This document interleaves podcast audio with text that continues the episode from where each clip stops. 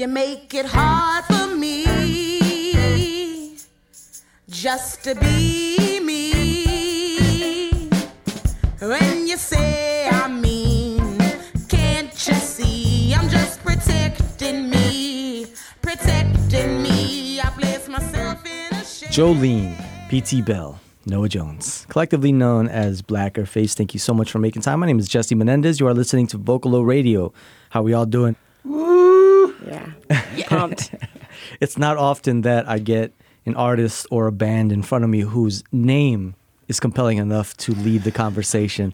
So let's start with that. Blackface has a connotation. So to suggest blacker face to me means that you are very intentional with what the name of this band is and what it signifies. I'll start over here, Jolene. Yeah, so we all really like Nina Simone.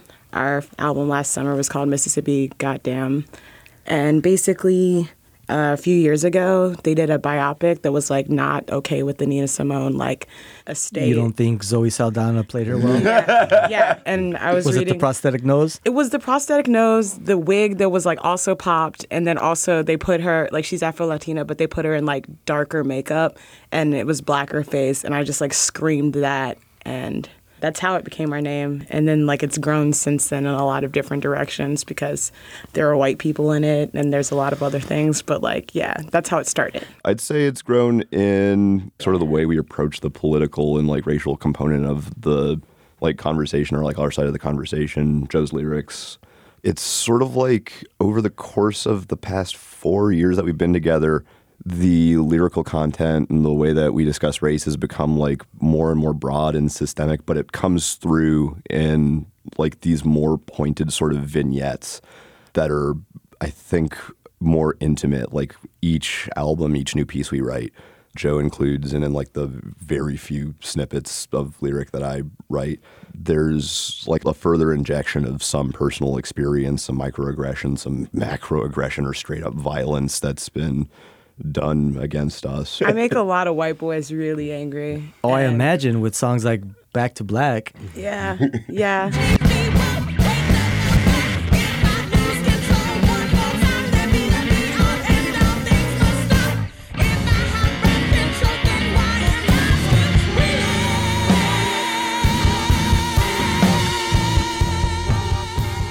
I think mostly what's happened recently is that a lot of like white boys, specifically like in DIY Shy, kind of feel attacked in a certain type of way.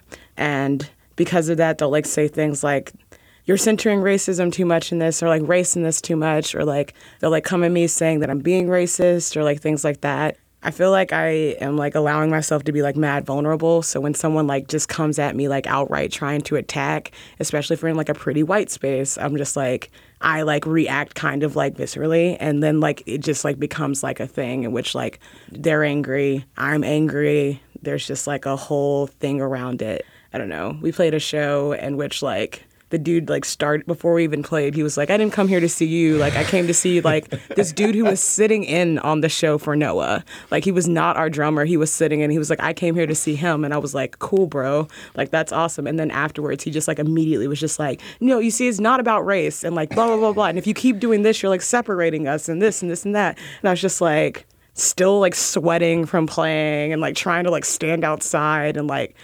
defunkify and then like that happened it was just like aggro and like there was just like sh- just we were just popping back and forth Yeah. for a while and, And did he start by saying race is a social construct?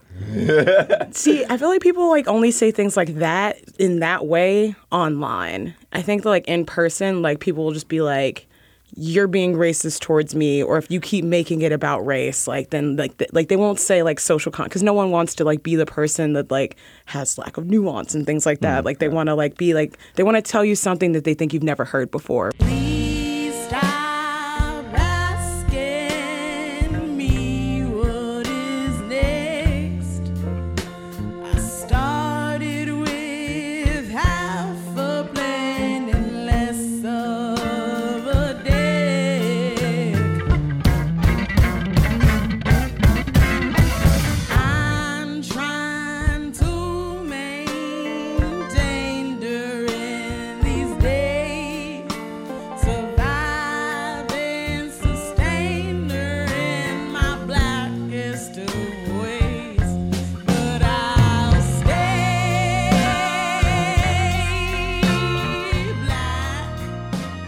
So, what does that mean to the band when you do have that reaction? Is that what you anticipated, or does it make you rethink your strategy?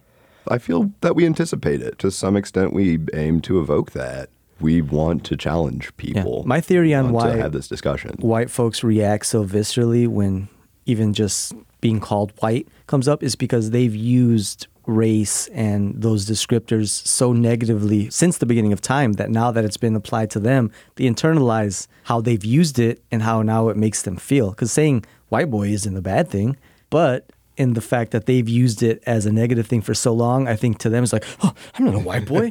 like, oh, chill, you are. It's a combination of that and the fact that like white is seen as like the norm, like it's, the reference dough. point. And so when you like say like they, yeah, they're not used to like even it being mentioned. Yeah. And like I'm not shocked when someone says like I'm a black girl because like I've always been aware of my race. And I think that there are a lot of white people that like are like, wait, what? Like, what do you mean? And it's just like, no, I'm Italian. It's like you're white. Let's talk about back to black. Sit in this chair till you like your hair. Sit in this chair till you like your skin. Sit in this chair till you like your life. Sit in this chair till you love yourself. Who's this for?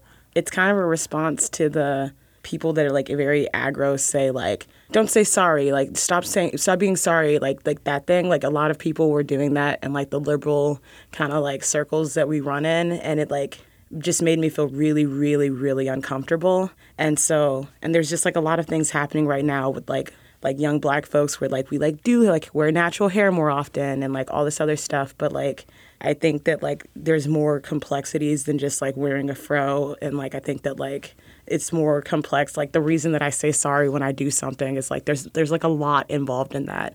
And I feel like this like kind of forcing you to like love yourself and be proud and this and this and that just kind of like if you don't think about it and think about like why it's needed it's just kind of like another like aggro thing to me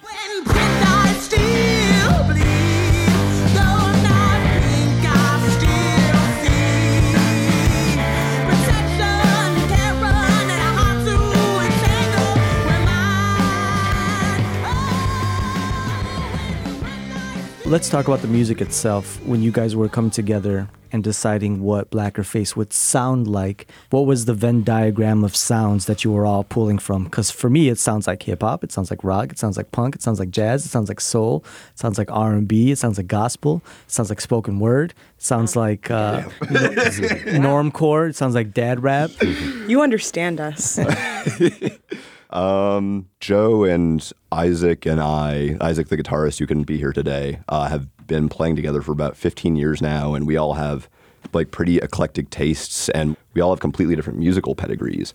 So Joe has this background of like punk singing, but also sort of like a classical training component to it, and there's like a, a heavy like performative bent to it, and like narrative. It's almost it's poetic, but it's also like operatic and it's also just like snarly and so on and so forth. And I have like sort of a more classical training, but I hate it. So I just like when I like write stuff out, I try to write stuff wrong a lot and I'll like write stuff that's like either really painfully s- stupid or like stuff that doesn't repeat or in like it's asymmetrical in a way that just doesn't really make sense.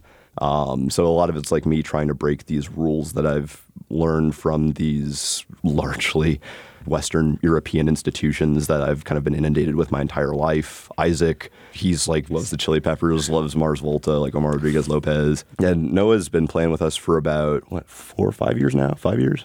And you have a, v- a very strange background. No formal training, just like banging things, playing drums. I heard Mitch Mitchell's drum solo on Voodoo Child in like 10th grade. I was like, I want to play the drums. But I think more so than us deciding we were going to mash up a lot of genres, it's more so that there's a certain like freedom to the writing process and also a very specific nature to the writing process that leads to a very interesting and weird and idiosyncratic sound. Um, one of those ways is Joe will through compose a song in melody, you know, when she's alone she records it on her phone and then shows it to us. These statements that end up becoming, yeah, like vocals. Um, but then Joe will through compose it in a way where we don't necessarily take it and we're like, oh, well, we have to change that completely. We don't try to squeeze it all the time into 4 4. We don't try to squeeze it into one signature.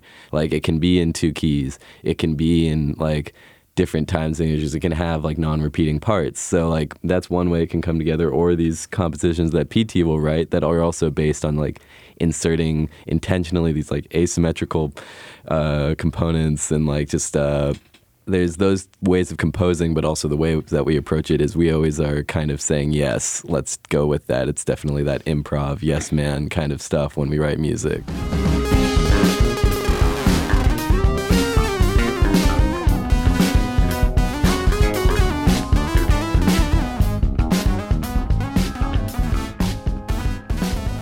Race is funny because race is a thing even when it's not your thing. You know, Yeah. you can say I don't see color all you want, but as soon as you step out into the world, you're made very aware of what the rest of the world sees you as. And I'm wondering, as this punk, rap, hip hop outfit that you are, if you're made aware of how rare it is to be black folk playing this type of music. I think that the way in which it's done is like the genres that people put us in. Like when someone's just like, we've been getting Afrofuturist recently, and I'm just like, you don't know where to put us, so you're just gonna put us somewhere from like something you've heard.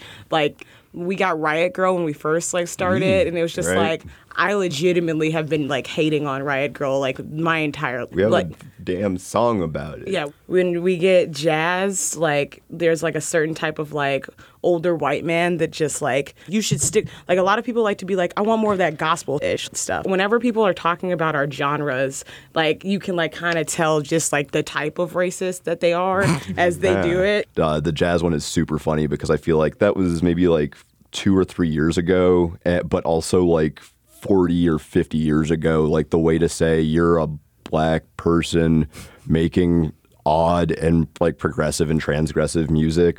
And like probably there are people in like academies or like these arts incubators or what have you who are getting like a lot of institutional money and push and support from like major universities or radio stations or whatever who are making a similar thing, but by virtue of the fact that you're black, like George Lewis or Herbie Hancock with his like Mwandishi orchestra stuff, like you're a jazz musician. Yeah. You're uh, making a race record. Yeah. Like, yeah. but now it's Afrofuturist. Yeah. Jesse Menendez for Vocalo Radio in Chicago, speaking with Afrofuturist band Blacker Face. Thank you all very much. Thank you all very much for making time. I love